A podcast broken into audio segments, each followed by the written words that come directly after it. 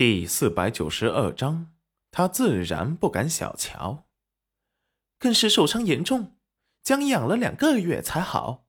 不知皇后娘娘打算如何补偿本夫人呢？哎呀，想想都有些期待呢。女官被戚云染的无耻彻底打败。她以前接待的哪？她以前接待的哪位夫人不是对皇后娘娘毕恭毕敬的？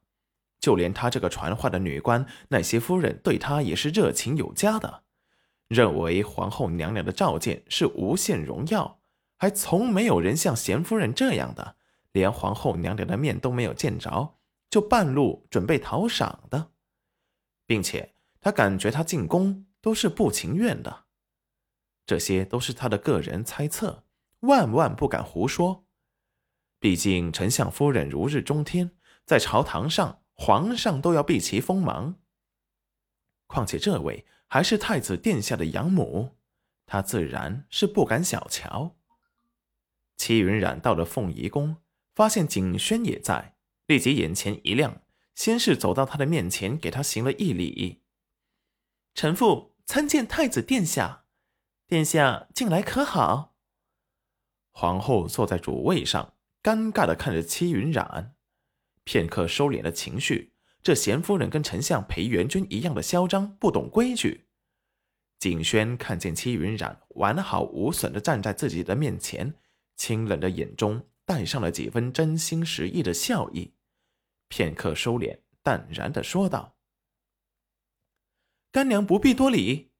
听说干娘失踪，景轩夜不成寐，今日得见干娘安然无恙，景轩心底甚安。”多谢太子殿下挂念，臣妇很好。就在这时，皇后看着他们母子情深的对望，眼底闪过不喜，片刻打趣的说道：“贤夫人还是一如既往的喜爱太子，本宫看着你们母子情深，也感觉到了片刻的珍贵了呢。”齐云染假笑一声：“呵呵呵。”皇后娘娘又赞了，你和太子殿下的母子感情，岂是臣妇可比拟的？不过太子殿下心思纯净，懂得感恩罢了。这一点，皇后娘娘是教的极好的，臣妇钦佩。顺带着给皇后行了礼，看得皇后心火直冒，想发怒又找不到理由。景轩垂下眸子。看着刚娘没有受到委屈，心底闪过笑意。皇后平复了一下心情，突然觉得太子在这里十分碍眼，于是对着太子说道：“太子殿下，这会太傅该给你上课了，你还不去看看吗？待会儿可要迟到了。”景轩闻言，眸底一深，起身躬身给皇后行了礼。谢母后提醒，景轩这就去。说完，看了眼戚云染，给他暗中眨了眨眼。戚云染会心一笑，太子就转身离去了。看着太子私下对戚云染小孩子气的小动作，皇后眼底闪过冰冷，真是喂不熟的白眼狼。等他们魏家控制住了太子，得到了皇位，到时候。他就是个无用的傀儡，看他如何嚣张。等太子走后，皇后才热切的看着戚云染，真是难为你了。